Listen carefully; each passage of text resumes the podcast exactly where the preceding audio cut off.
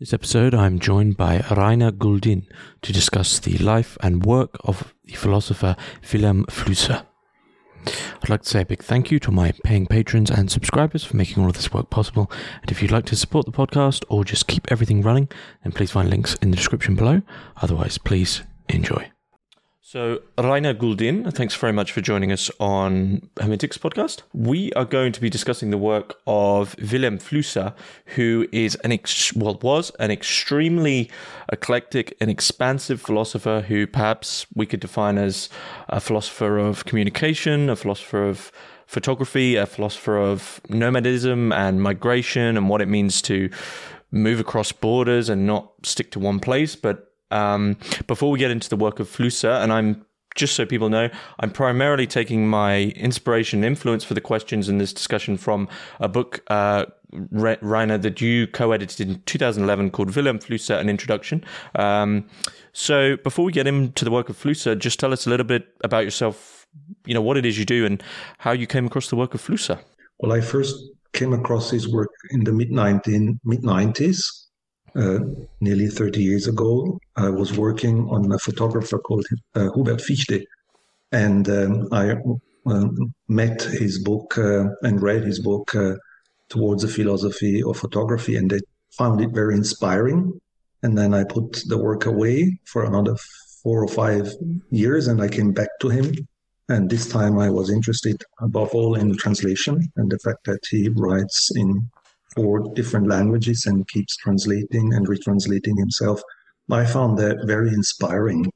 And so from there, everything ensued. I met Edith Flusser and I we founded um, Flusser Studies, and I have been um, reading and thinking and writing about him ever since. And I think he's still, for me, a, a source of inspiration. Mm-hmm. So I, I, I, as I was reading just uh, in research for this discussion, I was reading about you, and I see that you wrote sort of your dissertation and then uh, other books on on figures in literature. So, did uh, this this notion of translation was this sort of a perhaps a personal problem that you you then found Flusser sort of helped with over time? Yeah, actually, when when I when I came across the idea that uh, writing is translating and is practice I was quite fascinated because uh, it sort of um, corresponds to my own uh, existential situation. I speak different languages and I have also published in different languages. But actually, I wanted to work on Nabokov, and uh, he is also a writer very much into translation. And uh, my problem there was that I don't speak any Russian. So I came across Flusser, who even expanded the theme of translation. So I found the kind of um, right environment to develop my thinking. Uh, that's what was my entry into his world. The, the idea that uh, the central uh, subject uh, is always translation and the process of translation and everything that ensues from it. I mean, you have it in yeah. Hmm. Mm-hmm, mm-hmm. So before we get sort of um, knee deep into the work of Flusser, I of course have to ask you the Hermitix question. You can place three thinkers, living or dead, into a room uh, and listen in on the conversation. Flusser is already there, so who is going to be joining him in this room?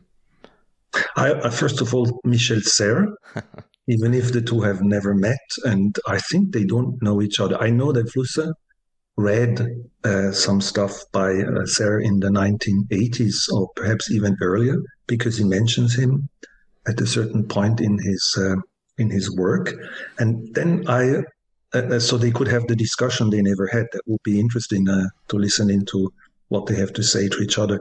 And then I thought of two uh, more thinkers. I thought perhaps Heinz von Förster, von Forster, the uh, constructivist, a German Austrian constructivist.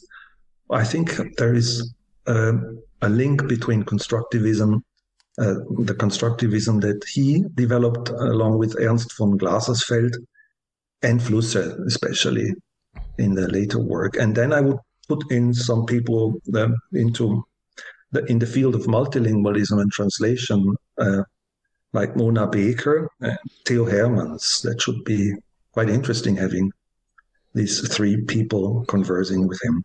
Mm-hmm, mm-hmm.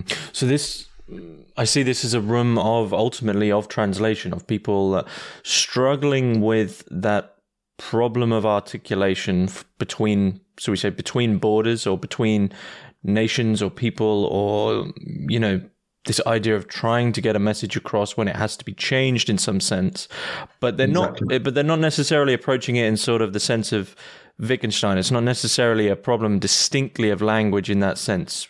Would you Would you agree with that? Well, Wittgenstein was an extremely important influence uh, in the early uh, um, work and life of uh, Vilém Flusser, but I think um, Flusser moves beyond that, and uh, I think uh, well, we, I, we can talk about the, the importance of language uh, in his philosophy perhaps later on because this, this is a bit it would be too much mm-hmm. at this point to expand on it. Mm-hmm, mm-hmm. So, I mean, just to just to jump back into that room, do you think Flusser would uh, sort of take the lead, or do you think there's a someone someone might necessarily stand out in that room? I think he would definitely take the lead, uh, as he had a way of um, uh, staging his participation, being a great talker and uh, perhaps a kind of dominant talker. And I don't know if the others will have much uh, space and time to contribute their questions, but I think he will definitely take the lead. Yeah. Mm-hmm. But uh, it will be interesting to see uh, how he answers questions from Forster and Serres and perhaps even Theo Hermans, uh, who is into um, translation theory. Mm-hmm, mm-hmm. What do you what do you what what questions do you think he might ask that he might be struggling with in that room? Uh, you mean Serres or uh, Flusser? Ah, Flusser. No, I think I think Flusser had a way of of talking, and uh, he expected his uh, the people taking part in a conversation to react to what he was saying. So I think he would take the lead and then react to their questions and to their criticism. I don't think he himself would uh, ask many questions. Then uh, I think he's more the kind of person who begins talking and then reacts to the reactions in that kind of thing. Mm-hmm. Yeah. Well, this sort of this does sort of bring us to his biography in a way. So, do would you think his biography, which is very much one of being an exile, of having to move, of having to react to the situation as it is, do you think this you know influenced how he approached philosophy? As you say in that room you know he would be a reactive he would be reacting to what what's the response is. Do you think that his philosophy and his life sort of go hand in hand in that sense?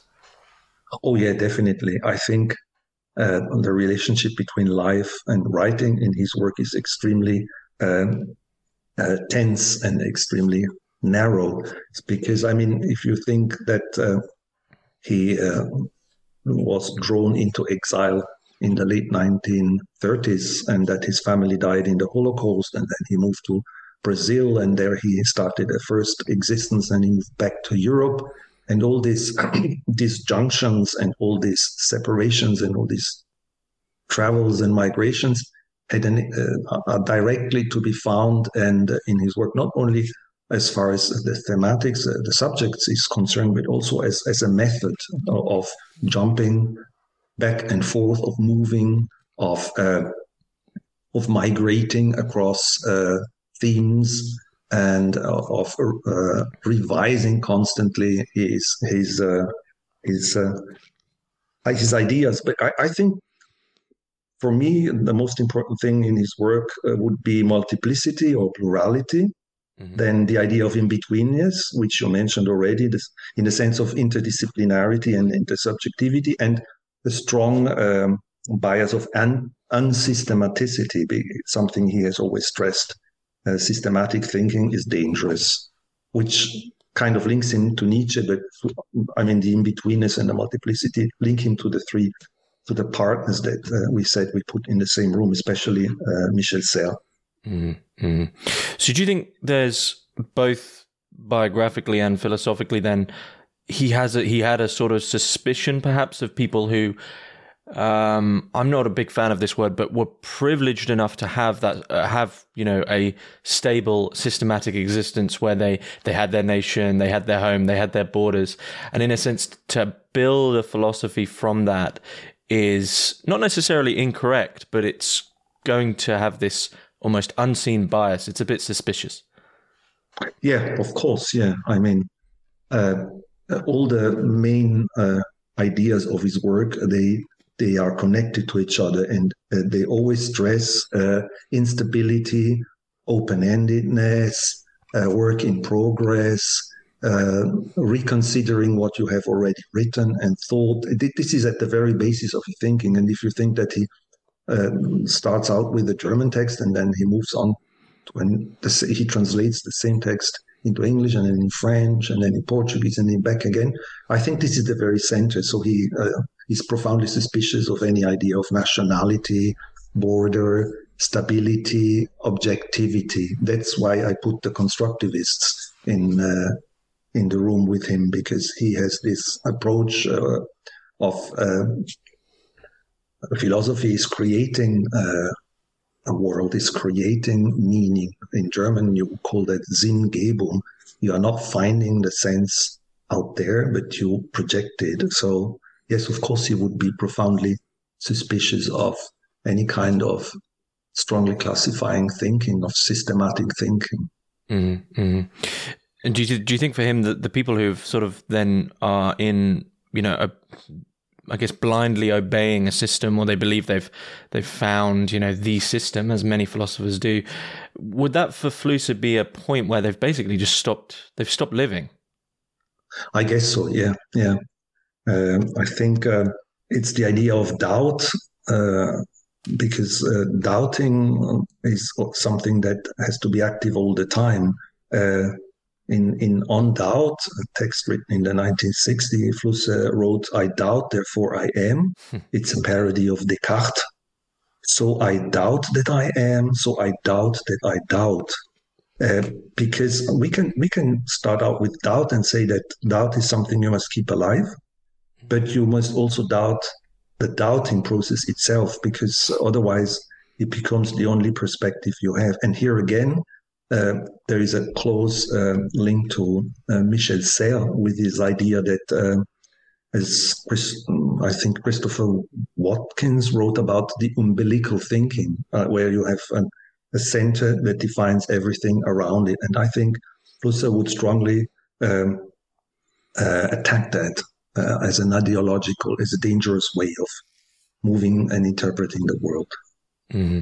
So, uh, would there be such a thing as a center for Flusser, or are these sort of just these momentary things that if we hang to them, that's our own sort of our own fault, really, our own uh, oversight? Well, if you look at the way he works, I mean, uh, he starts out with an idea, and uh, this idea stays uh, in the center of his attention. When he translates, he starts out with an intuition and then he writes a first text. And then he moves on to several other texts in other languages. But I mean, the subject is always the same. So it's it's not that Flusser says there is no center and no synthesis, uh, because um, there are both elements. You have the center and the possibility of a first synthesis, which is never the final synthesis. Uh, but in between, you have also the jumps and uh, the movements that uh, open up um, new perspectives. Um, in German, you would say Standpunkte. a Standpunkt is a place where you stand and uh, you look at uh, the object, which is at the center.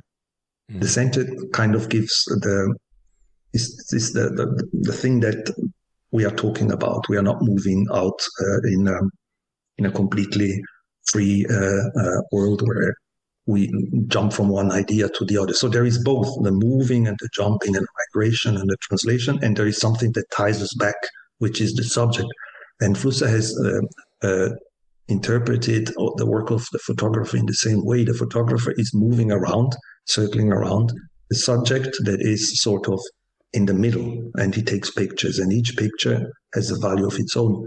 And I don't know if you know, he wrote a text in the 80s called Pilpul, which is a Jewish uh, theory of interpretation of, uh, of, the, of the Torah. It works the same way. You always have a center that is that needs our attention, but the center is only something we talk about. So I think we have both analysis and movement and synthesis. So in the sense that we only talk about it, there's always some moment of sort of hesitation in the sense that it's uh, an ongoing relationship between the center and the subject. Exactly. See? Yeah, exactly. Mm-hmm. Mm-hmm. So it's not he's not losing himself, you know, in interpretations. He's always going back to the initial idea, which of course is always different because he has gone through different phases of interpretation. But the basic idea is that which keeps our thought uh, anchored, if you want, to uh, it's something we, we move around. Mm-hmm. But also we change as we as we exactly. go through that process as well. So it's changing on both sides constantly. Exactly, exactly. Mm-hmm. So, is there would there be any sense of teleology or, or you know, direction or vector or goal for Flusser, or is it this? Not necessarily. I don't, I don't want to say it's the cliche of like the journey, but but what happens to sort of truth for Flusser? Is it always have has to be moving? Yes, of course, it has always to be moving. Uh, truth is only something. Uh, it's it's it's a something we create in, uh, in the interpretation.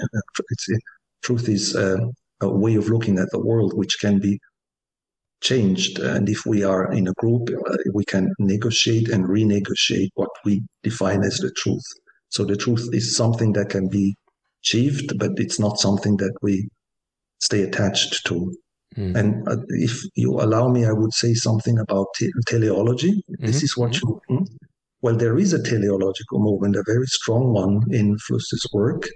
Uh, I'm, I'm, I'm trying to write a book about religion in Flusser. And there, if you have a look at all his work, there are always stages. And these stages move from an initial point to a final point.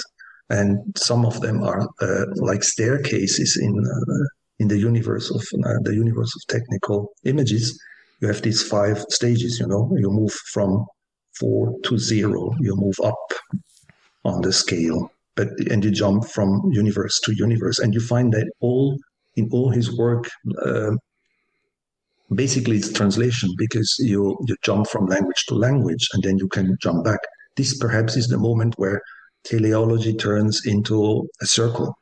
So it's not again we don't have just a, a teleology which would lead us somewhere, but there is always the possibility to go back um, but I mean, like, uh, there are different, I can give you a few examples more where you have, uh, at a certain point, he talked about nomadism. Mm-hmm. And there he had, you have a three stage movement. You have nomadism, no, you have nomadism, then people settle, and then we go back to nomadism. The second nomadism, of course, is not the first one, but it's again a stage and a certain idea of uh, teleology, if you want, or linear development, or if you take towards a philosophy of photography, there you have also three stages. You have the image, and then you have the text, and then you have the technical image, which is more than the image and other than the image. Mm-hmm. And I think this is something I'm trying to understand in which ways, because it's it is teleological and uh, it, is religious. How he used this and how he transformed it and how he made use of it in in in the different books he wrote uh, in, in, the course of his life. In that sense, in that sort of perhaps not cyclic, but it seems that there might be a possibility there of both a teleology and a, and a selection, like an evolution. You you mentioned scale. Do you think there's a notion of it going, you know, upwards or you know, quote unquote higher, or you know, selecting certain properties, or do you think that it's maybe more sporadic than that? No, well, uh, he, he, was well aware of the danger of linear development or evolution.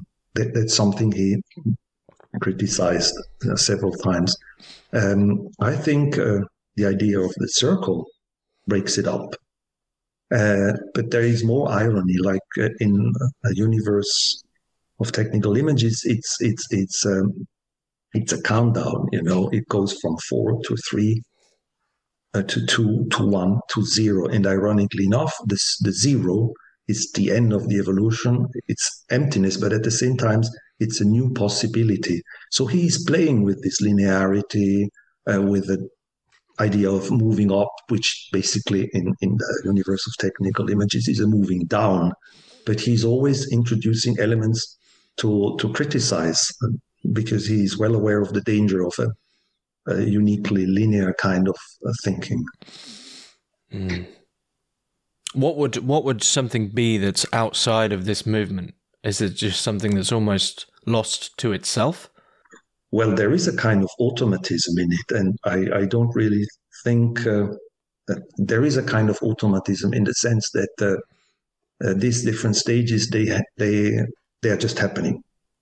But uh, at the same time, there is a, a existential moment which explains why they are happening. But still, it is there is a kind of automatism that leads us from image to text to technical image. Um, Flusser calls it the dialectics of mediation. It's the idea that uh, in order to understand our world, we create a theory, but this theory, in, in a certain sense, uh, subjugates us and blinds us to other developments. So we have to step back. It's always the idea of stepping back moving out, liberating yourself from your ideas by moving into another universe. So that, that's another way uh, in which this kind of automatism of, if you want, natural evolution of media and codes is uh, criticized and uh, is opened up to change. Hmm. There appears, I mean, so Flusser, of course, has a the, the Jewish background, but as I understand it, was was he a agnostic? Was he atheist, or did he, you know, adhere to any religious practice? Well, that's exactly what I'm trying to find out in my book. I think he started out as uh, somebody who was, in a way, profoundly religious. Uh, when he moved away from uh, Prague, uh, he took only two books with him, and it was Goethe's Faust and the Jewish prayer book, which has been kept. I've seen it in an exposition, which is very telling. You know, Faust is also, in a way, a very uh, religious book because it's the pact with the devil, which plays an enormous role in Flusser's work. Mm. So at a certain point, uh, but Flusser had letters he exchanged with his cousin, David Flusser, who is a Jewish uh, writer who ended up in Jerusalem. And Flusser has always been asking him about Jewishness, about God, about belief. And I remember that at a certain point he wrote that his problem was that he couldn't pray anymore. And I think it has to do with the disappointment of, uh, I mean, the exile, the fact that his family was killed. I can only um, formulate hypotheses here, but I think there is. That's why I was so fascinated because the strain is there, you know, and uh, mm-hmm. I'm trying to understand how this all this moves into his theory because it keeps popping up. And especially in the theological dimension of the phases and of the stages, it, it seems to me to become apparent again. But I think in the end, Flusser gave up. He didn't believe in God anymore. But he switched. Uh, there is, a, for instance, telematics. Mm-hmm. Telematics is you bring the other person near to you. And Flusser calls this Nächstenliebe, which is Judeo Christians. It's the love for the other. And you recognize God in the face of the other. So I think it's not it's not secularizing, but again, you know, translation being the main principle, it's like he's translating his early religious belief, whatever you might call them, into these new forms.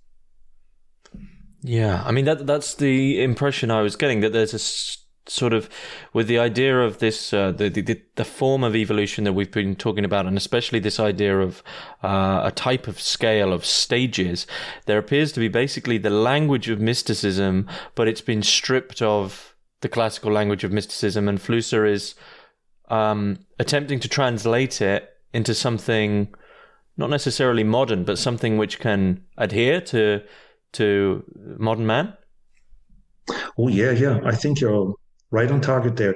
Because uh, in the letters to Alex Bloch, written in the 1950s, and they exchanged letters until the 80s, there is one of the first letters he wrote him, he talks about Uspensky. Mm. And Uspensky clearly.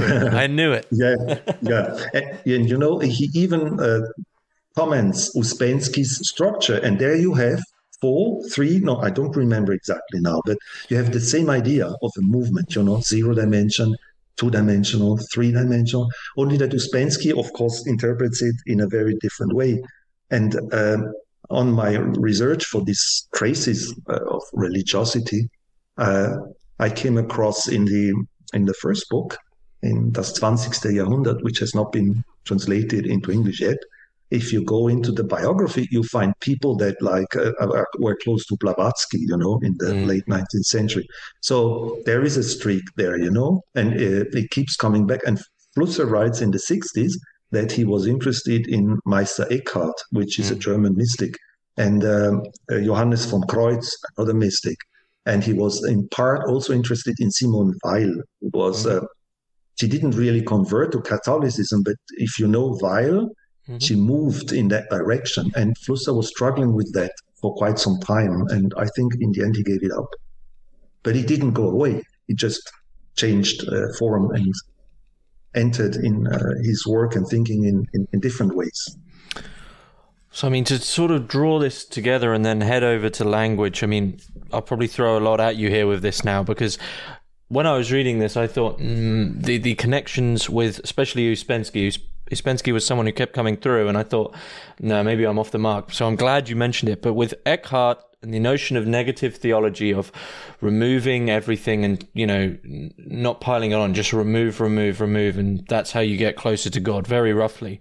Um, that connects, seems to me, to this notion of doubting. You keep doubting until you're at something, and it seems that the thing that Flusser perhaps gets to which he can't get beyond, so to speak, mm-hmm. is language. That's where, or, or, or, how we're using language and how we're translating our experiences. And so it's just this constant act of translation. It's translation all the way down.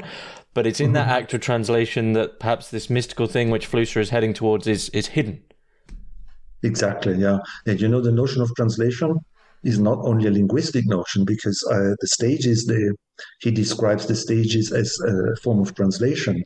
When you move from the, the image to the text, you translate images into text and then you translate texts into techno images. So it's always there, you know. But the question was what's the meaning of language? I, I didn't get well, the yeah, question. I mean, is is there anything beyond language? I mean, that seems to be the foundation for Flusser that we have to deal with. That we have to.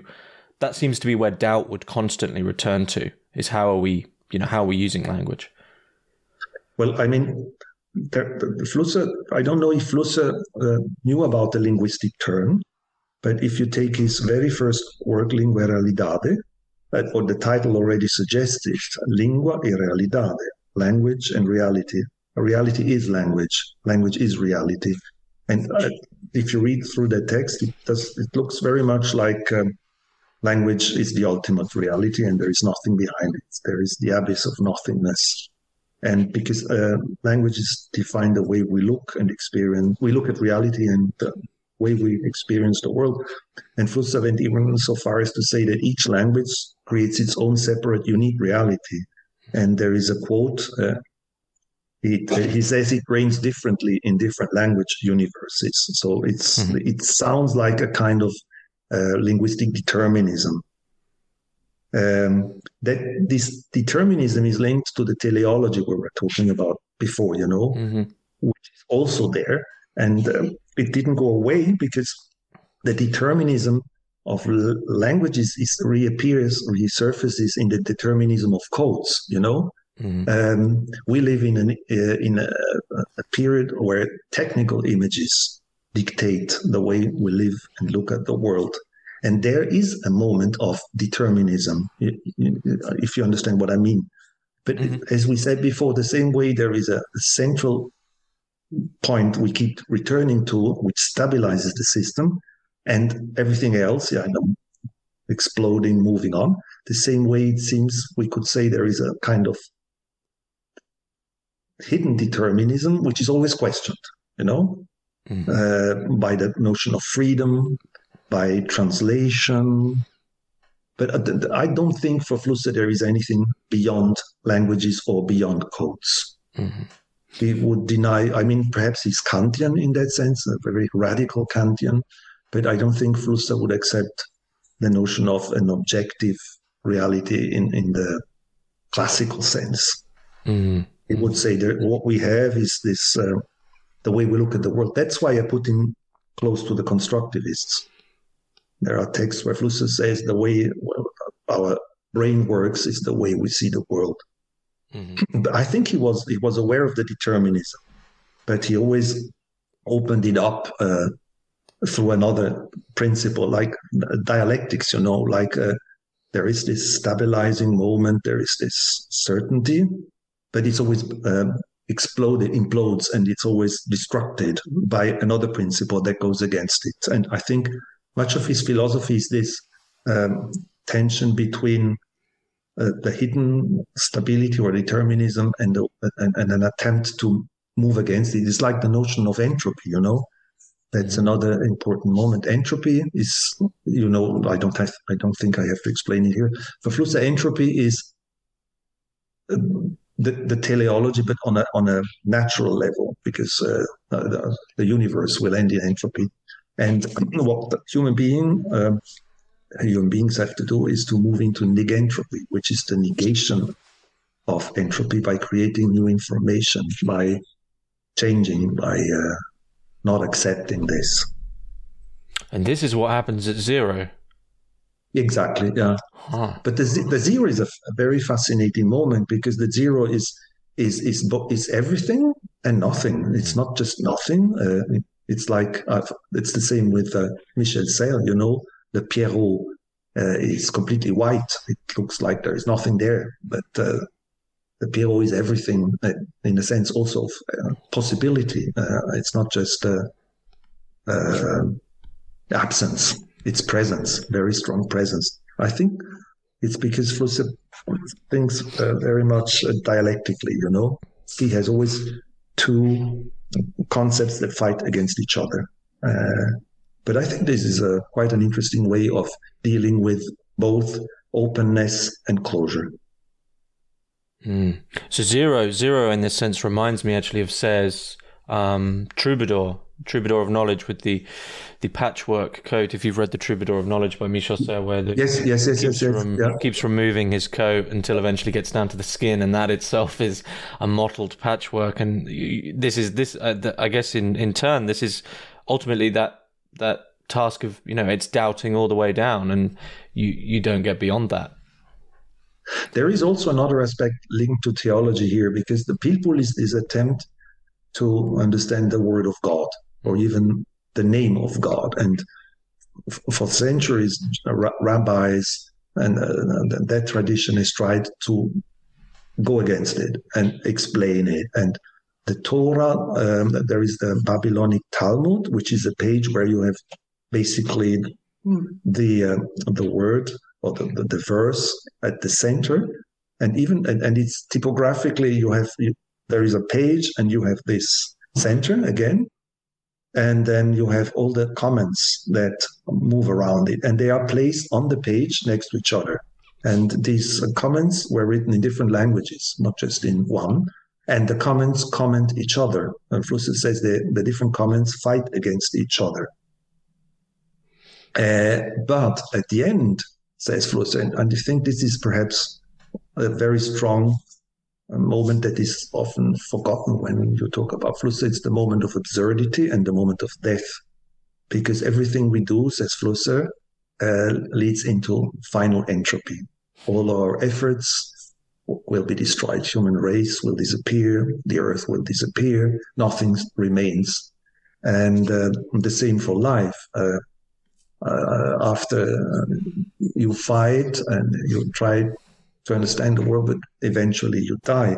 And uh, also with Pilpul, because uh, uh, Flusser says the, the Jewish interpretation keeps going against uh, the border of understanding, keeps trying to um, understand what the word of God means, but it is doomed to failure. And but again, things change. The the fact that uh, we will never understand the meaning of God, or the word of God.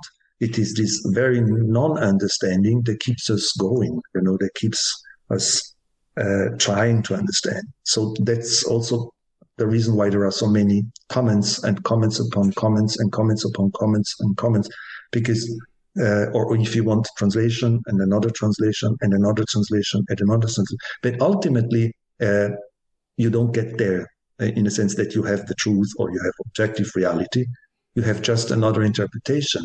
Uh, Flusser, for instance, uh, he, he, when he, I had the impression that he had he had written enough about one single subject. He retranslated the text back into the first language. Mm. And uh, in, in, in, an attempt to create a synthesis all of, the, of all the different positions. But in, in some texts, he says, well, that's not the end of it. We can always retranslate it again. Um, admitting also that there is no final possibility of understanding exactly of, of achieving a final truth. I mean, this is quite strange. I can't remember who the musician musician was, but there was a musician who would play his track, record it as it's playing, and then record that recording over and over and over again. And what you ended up with at the end was just complete static and noise. It was basically the the entropy of the music itself, right? So I wonder if that's in this act of retranslation, retranslation. I mean, perhaps you get down to almost some sort of strange, um, you know, uh, language or something that that almost something maybe like akin to Finnegans Wake or something like that. But um, uh, I guess one question to, to, to appear from this is whether or not you think then from Flusser's understanding, whether or not it's possible for a philosopher to really be a philosopher if they're monolingual, if they only know one language? Ah, that's a very good question. Well, I don't know what he would have said. Uh, I think, yes, he would have said being monolingual is not enough uh, because you, you need the other position, you need the other standpoint if you want to move towards uh, an interpretation of the world to something we call truth. But uh, I think, yeah, he doesn't criticize other philosophers, but he criticizes strongly nationalist uh, ways uh, of looking at the world as a, as a dangerous limitation. And he says, that, well, for him, it's normal as being a Jew is also uh, being someone um, who lives in different languages. But he's not explicitly saying or criticizing any writers or philosophers. But it's an it's it's an assumption. Mm-hmm. If you want to be a good philosopher, you have to speak several languages, which is a problem because Serres is such a good philosopher, but he's only writing in French. But then you might open it up and saying, well, even if you write only in one language, it's you're not truly writing in one language because if you take uh, Serres, he he opens up the richness of French because he has this technical language. You know, he, the language of the sailors and the language of um, like the baker, or even languages used in so-called non-academic domains of life. So language is always multiple. Mm. But uh, I, I myself would say the more languages you speak, and Flusser said so, the more lives you have he says for every language you have a different kind of life so yeah he would say well it's not really enough mm. to speak only one language but that's also dangerous because i think it's as i said uh, everybody is in a way multilingual even if he speaks only in one national language mm-hmm. Mm-hmm. and i mean just jumping forward, I guess a little bit. I mean, he's often Flusser is often placed. I mean, if you do a quick Google search for Vilém Flusser, he is commonly placed within sort of media and cultural studies. And from our conversation, that seems to be a fairly incorrect place to put him. Yes, exactly. And um, I was thinking about that because I mean, Flusser studies now we founded it in 2005, and it's already uh, quite some time, 18 years. And, and, and one of the uh, things we wanted to do at the moment was not to focus only on uh, media theory, because uh, 20 years ago, it looked already, and I think it got worse in the last years, that Flusser is the digital thinker. Flusser is a communicologist, and that's all there is to him. But I'd like the last number we published in, in Flusser studies in November is about Flusser and education. But there are many more Flussers, Flussers, and I think that it, Flusser is a media theorist, but basically no, he's a code uh, theorist. But that's only one aspect. And if you, uh, we have been saying all along here that Flusser is for plurality and multiplicity. So there are multiple Flussers, you know, and the media discourse um, reduces enormously the richness. And, and what I have been seeing in the last few years, it, it gets stronger and stronger. And I don't see any possibility to open up the field. You see, I'm writing a book on religion also to as a sort of um, as a challenge to this idea because, like as you say, that uh, for, for, perhaps all his media theory is is a kind of hidden the, uh, theology, mm-hmm. which many people I don't think would like. but I think basically, I think basically, but Flusser I think wouldn't have a problem with that. He would admit it, no. But I think Flusser, when Flusser was discovered in the 80s in Germany, basically with the photography book, he became very famous in a very short time. And you have to remember that Flusser what had been fighting for decades to be published and was not published. There was very little was published in the early 1970s. Uh, all, all of it has been published afterwards because that's something one tends uh, to forget and in the 80s, he became extremely famous extremely quickly. And he was all in the newspapers. And then he died, you know, which I think in a way helped the development because uh, Flusser, just before he died, he was writing a book about gesture and becoming human. He was not uh, interested in media anymore. He was going somewhere else. But perhaps Flusser, he had lived, he would have gone against interpretation. But I think Uh, that, you know, the internet in the 90s, it made a big difference. And everybody in, in Germany, he was called the digitale Denker, a nice alliteration, which is true, but it's not the whole truth. It's only a small part of the truth. And one thing I, we wrote, Gustavo Bernardo and I, we wrote a biography about Flusser, is that Flusser when they went to him and he was invited all over the place. He was traveling by car through Europe. He was uh, here and there, and then he, he had talks and, and, things were moving. That in a kind, uh, in, a, in a sort, he was very flattered. You see, mm-hmm. he was extremely flattered and happy that finally in Germany you call that Durchbruch, where you, you, you pierce and you become famous. And I think he he pushed it. You know what you know what I mean? Mm. He knew that it was not everything, but he was riding, uh, he was surfing on the wave. And all of this has caused a kind of reduction of the field right now. But I mean, uh, uh it, it's kind, it's destiny, you know. Uh, uh, it had to happen. Mm. So I, I think it's it's it's you you're right. I mean, it's it's wrong to reduce him, but it's difficult now to move out of this uh, a cul-de-sac because I have the impression that most people dealing with him now are moving in that direction. That's the problem with reception. Once reception has established kind of canonical reading of a writer or philosopher, it sticks there. It happens to everybody. I mean, it happens to Benjamin. It happened to other writers as well. Uh, how how can they avoid this? I mean, think of Serres. I, I have the impression Serres is not that closed in, uh, not there is not that of a limited reading. Flusser, yes, unfortunately, yes. Mm.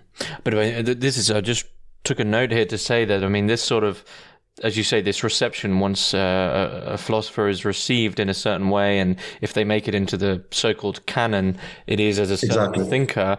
Um, this sort of seems to be the entropy which Flusser is talking about, because once you have that sort of system around a philosopher, well, uh, as as probably we both know, it's almost impossible for them to become anything else, and anything which doesn't fit into that system is usually just cast aside as either ignored or it you might get it. You might be lucky to get a very small monograph, um, hundred pages or so on it, but it's it's sort of you know uh, detritus.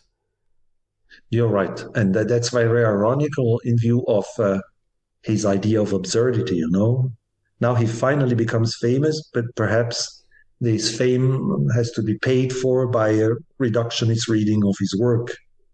But I think Flusser, perhaps he might have laughed about it, you know, mm-hmm. being being life absurd as it is. That that. Uh, but I th- I think uh, that there is always a possibility that at a certain moment, perhaps a new kind of negentropy enters the system, and that uh, creates a spin-off. But uh, at the moment, I don't uh, see any any other development that uh, an opening of the field. It's more like, as you said, you know, it's entropy and uh, uh, texts and uh, people who work in another direction are not really piercing, are not really taken serious, are, are not quoted, for instance. You see, and then if they're not quoted, uh, the system reproduces itself. End of translation. Mm-hmm. Yeah, it is the end. A very sad idea, if you think, you know. Yeah, and I mean it's once again another connection between Flusser and Serres, where Serres talks of the uh, the Marx Freud superhighway of the fifties, the fifties and sixties, right? That no one could no one could really get off this, and then really what that meant was that Serres, Girard, and a whole host of other thinkers got completely ignored. Um, but there is there is one thing I just wanted to bring in. At, you know, Flusser as this um, media in media and cultural studies, and it, really stood out to me because I'm I'm glad someone, you know, this this McLuhan message of the media, the medium is the message, is is sort of like become a mainstay of uh, critical like media critical culture, and Flusser very very strictly says the medium is not the message. Um, and I, yeah, I mean, what, what what did he mean by that? Well, there is a misunderstanding here that and I think Flusser uses terminology uh, in an unsystematic way.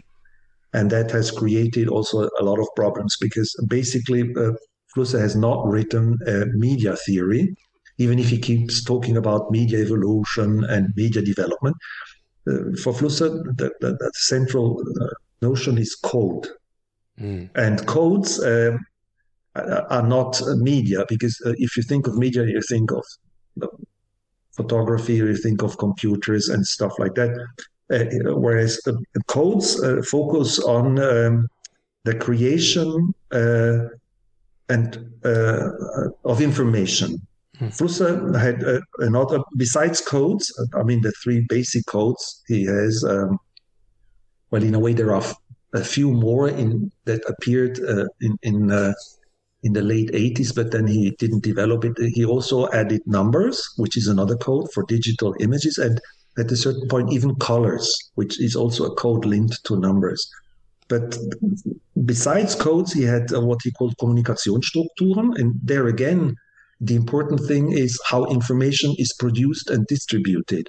And uh, that's something he he wrote in the early 70s, uh, uh, Umbruch der menschlichen uh, Beziehungen. I don't remember the title exactly. Um, and there he has, uh, again, a dialectical pair. He has dialogue and discourse. And dialogue produces new information, and discourse uh, take uh, puts it like in a in a in a in a library, keeps it and uh, distributes it. And then he developed for each uh, of these different communication structures. Just an example for for the dialogue, he, uh, he was talking about the circle. So it's not media, because the circle is people sitting around the table and discussing to find out new things and to define plans and projects. And on the other side, the communication structure that is discursive is, for instance, the pyramid. The pyramid, of course, is also a a political statement because we have a top. And in, in these communication structures, the only thing that is important is how communication is transformed or distributed in the pyramid. It's it's an army where the general gives an order and it moves down to the uh, soldiers. Uh, and, and, you see that in, in, in this sense, uh, the medium is the message is, is, too easy a thing. I, I, I wrote, I had here, and if you give me a, a sec, Okay, I can't find it now. Perhaps I, I can add it at the end. Mm-hmm. Well, I mean, one one thing, just this focus on codes over sort of media. I mean, that's that's a far more expansive way of obviously of looking at the world, of theorizing about the world, and this sort of brings me to a fairly stark, um, not necessarily a conclusion, but but a, a perspective, which is that the world, from this idea that you have all these uh, deterministic languages and within as we were talking about say you know within french there is the language of the sailor the language of might even be the language of the rat or whatever. Um, in in a sense from this it seems Flusser does say that the world becomes quite fictive. It becomes a fiction because you yes. you begin a you you sort of your world is a collage of whatever languages you you maybe even desire to identify with. Yes exactly. Yeah yeah Mm-hmm. Um, fiction is an important uh, uh, notion in Flusser's work. He keeps uh, coming back to fiction. He even created a, uh, a text uh, um, a form of writing texts, which he called Philosophie Fiction. Uh, the Vampyroteuthis, I guess you know the Vampyroteuthis, is a fiction. It's a, a, a fable. It's a way of talking about the world in fictional terms. The, the notion of fiction also implies that uh, everything is fiction. Science is fiction, and not science fiction, but science is fiction. Art is fiction. Literature is fiction. So, in, in a positive sense, fiction is the creation of a new world, uh, Sinngebung. And uh, there is a, a also a, a, a, negative side of fictions. Fictions can become ideological. Fictions are ideological uh, when they have only one point of view. For Flusser, ideology is the, having only one point of view uh, you stick to. Uh, but fiction uh, has many aspects. Now, nations are fictions, languages are fictions. But the point is, with fiction, again, fiction.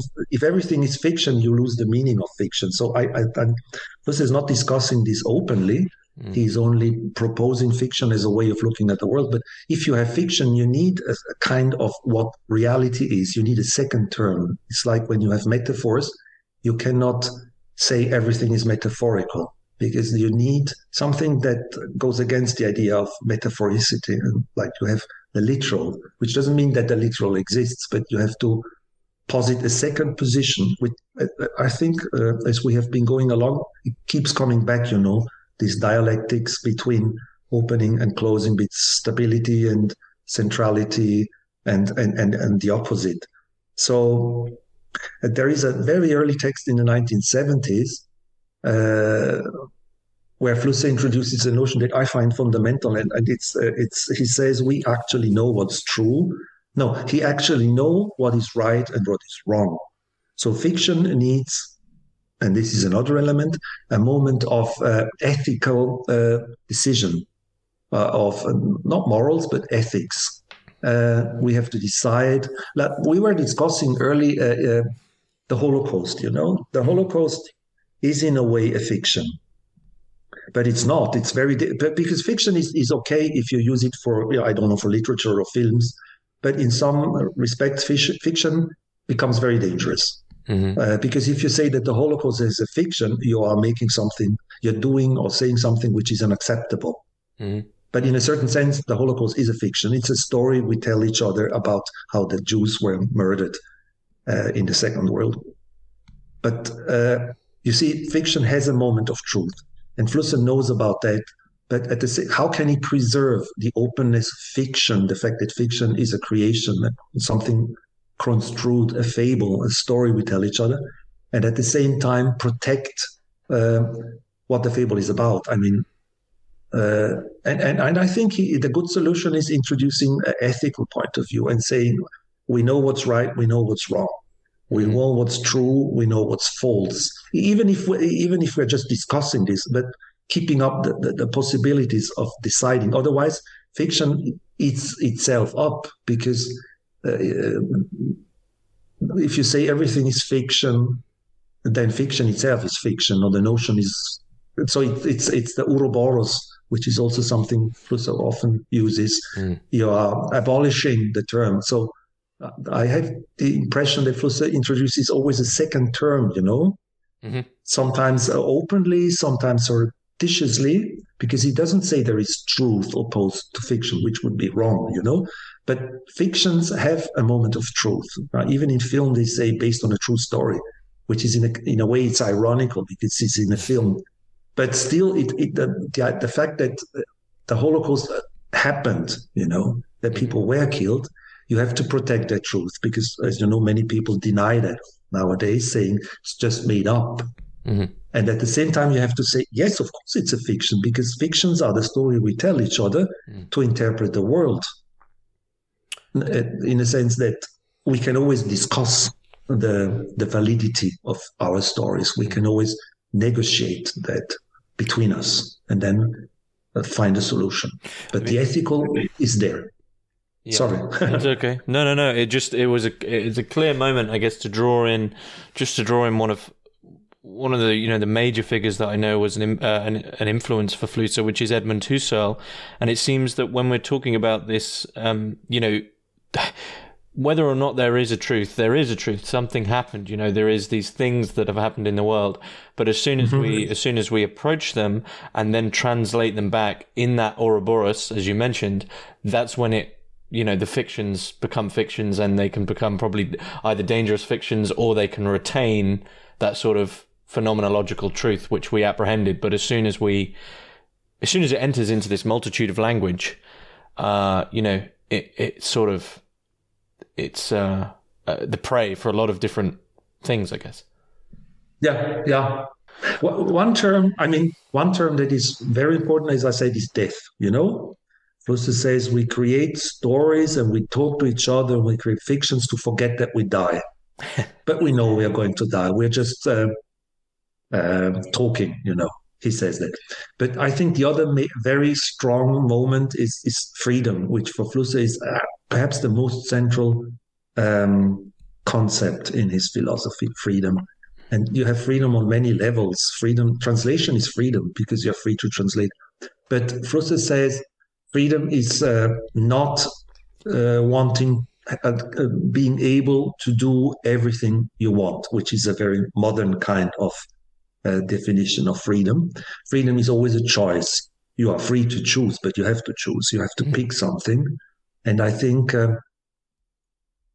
that's fundamental. You know, you, you, you choose your partner, you choose to do whatever you are going to do. But it's something, that, like what I wanted to say, there are a lot of concepts hidden away in his work that are not, uh, that have not been really dealt with uh, in, in reception, like death. There is not much on that uh, or, or, or, freedom uh, or absurdity, you know, the absurdity of human life. Sorry. no, that's okay. So, the you know, it, such an open and expansive and doubting philosophy, you know, it might be a little bit difficult to pinpoint. Well, what is what is uh, sort of the individual to do? And it seems that the individual then is to strive towards this freedom, this just constant choice of, uh, you know, towards bringing in some sort of newness to to developing something. But it's also existential because uh, that you have another pair of dialectical. You have engagement and dégagement.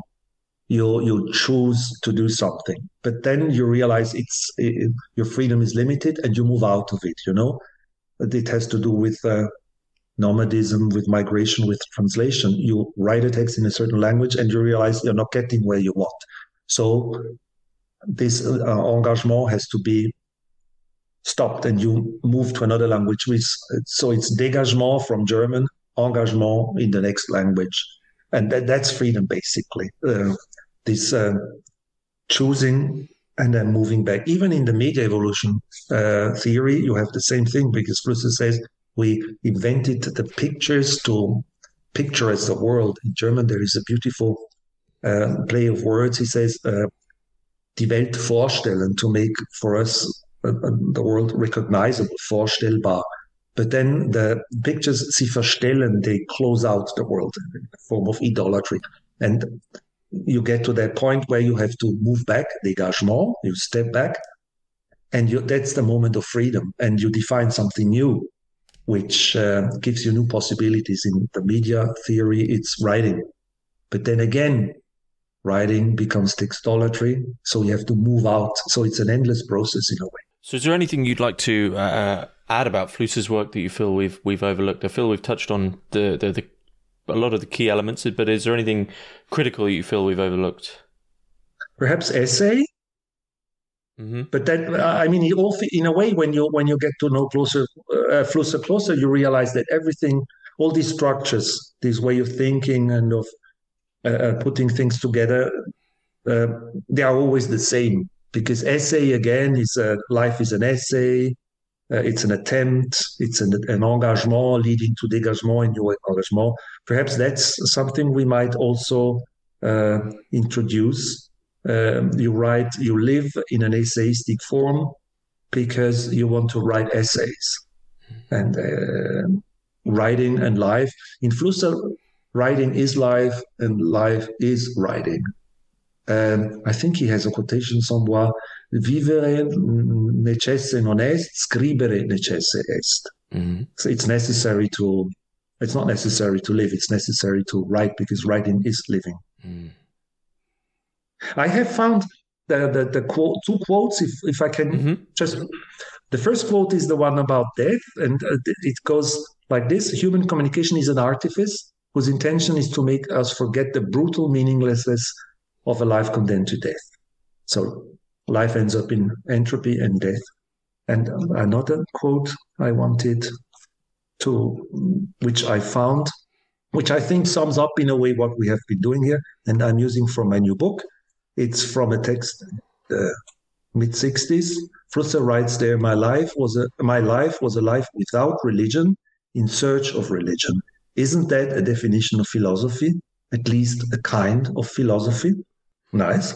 yeah, both very nice quotes, and it, it's reminiscent. I mean, this talk of death and this sort of um, back to language and back to, I guess, these different kinds of structures that are formed and written by certain languages.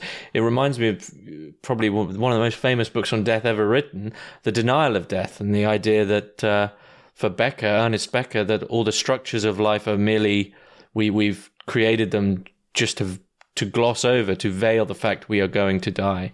And, exactly. But Flusser doesn't seem pessimistic. No, no, no, no. I think Flusser had a, a, a, a side which you call in France bon vivant. Mm. Flusser uh, liked to eat and to drink and uh, to enjoy life.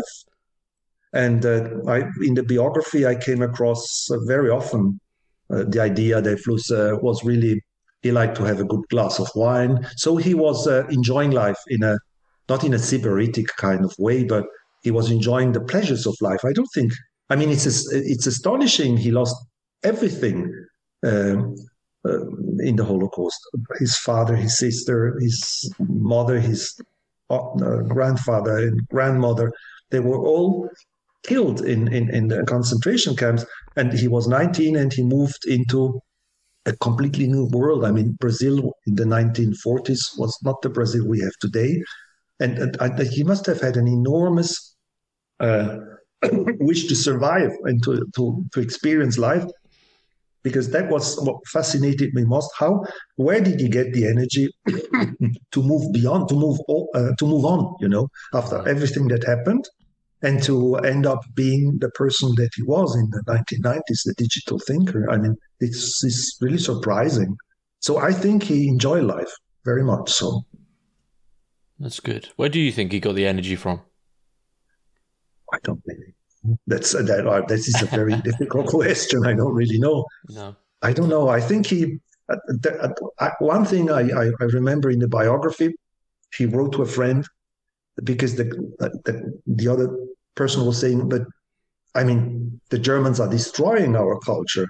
And he said, I don't, I don't give a damn. The, as long as I can think and write and read, the Nazis can do whatever they please. I will be happy to do what I am doing. Like the, the pleasure of life is basically writing, reading, conversing, and uh, uh, I think that's what that's what actually saved him. You know, the mm-hmm. fact that he was he had to work in an office uh, in the early years, but he always read at night, and he's he never he never abandoned that. It's I think it's the thinking that saved him basically. Mm-hmm. The the constant thinking and rethinking. I think I have seen videos where there is you see there is such a pleasure he has when he describes how he got to an idea.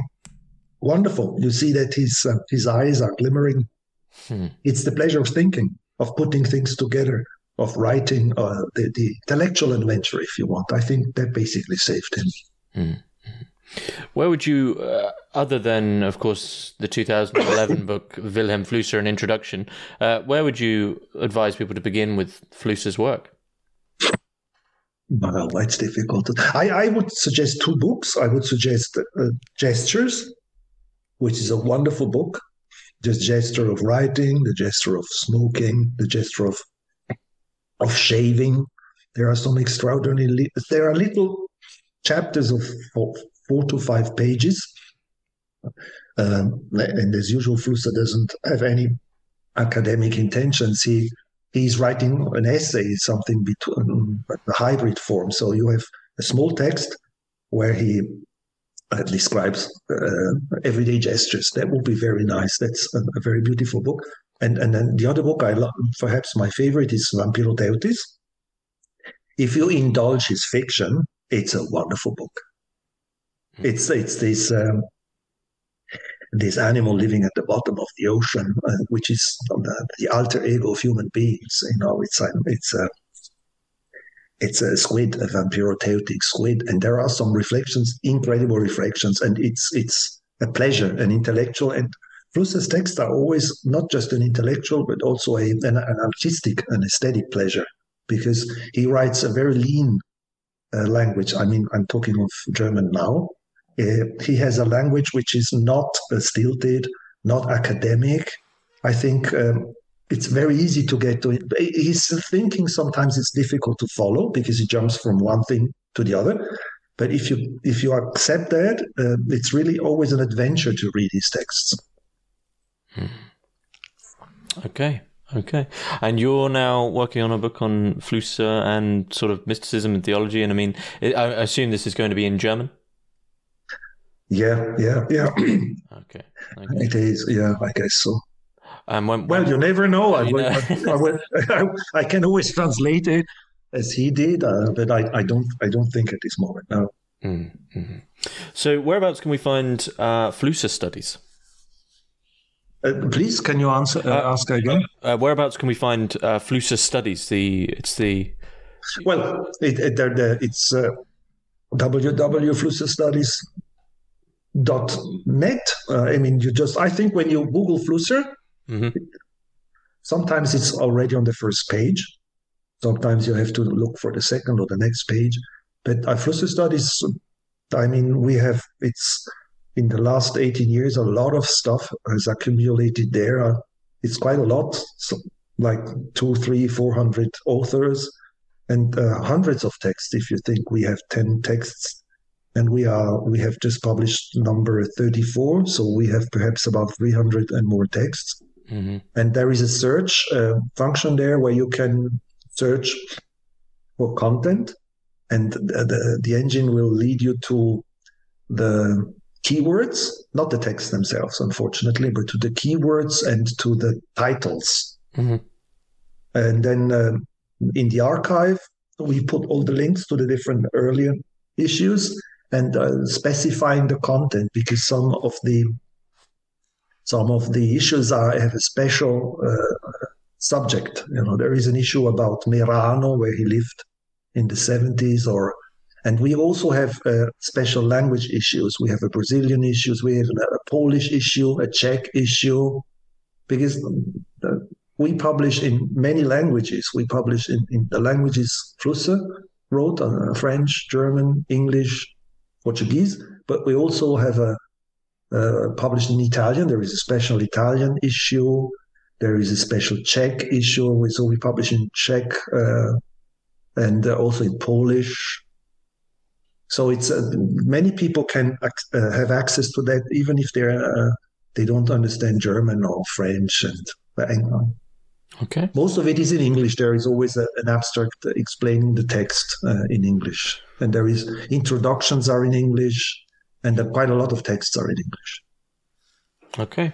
Um, yeah, I'll be sure to put the links for Flusser studies and to uh, Vilém Flusser, an introduction in the description below.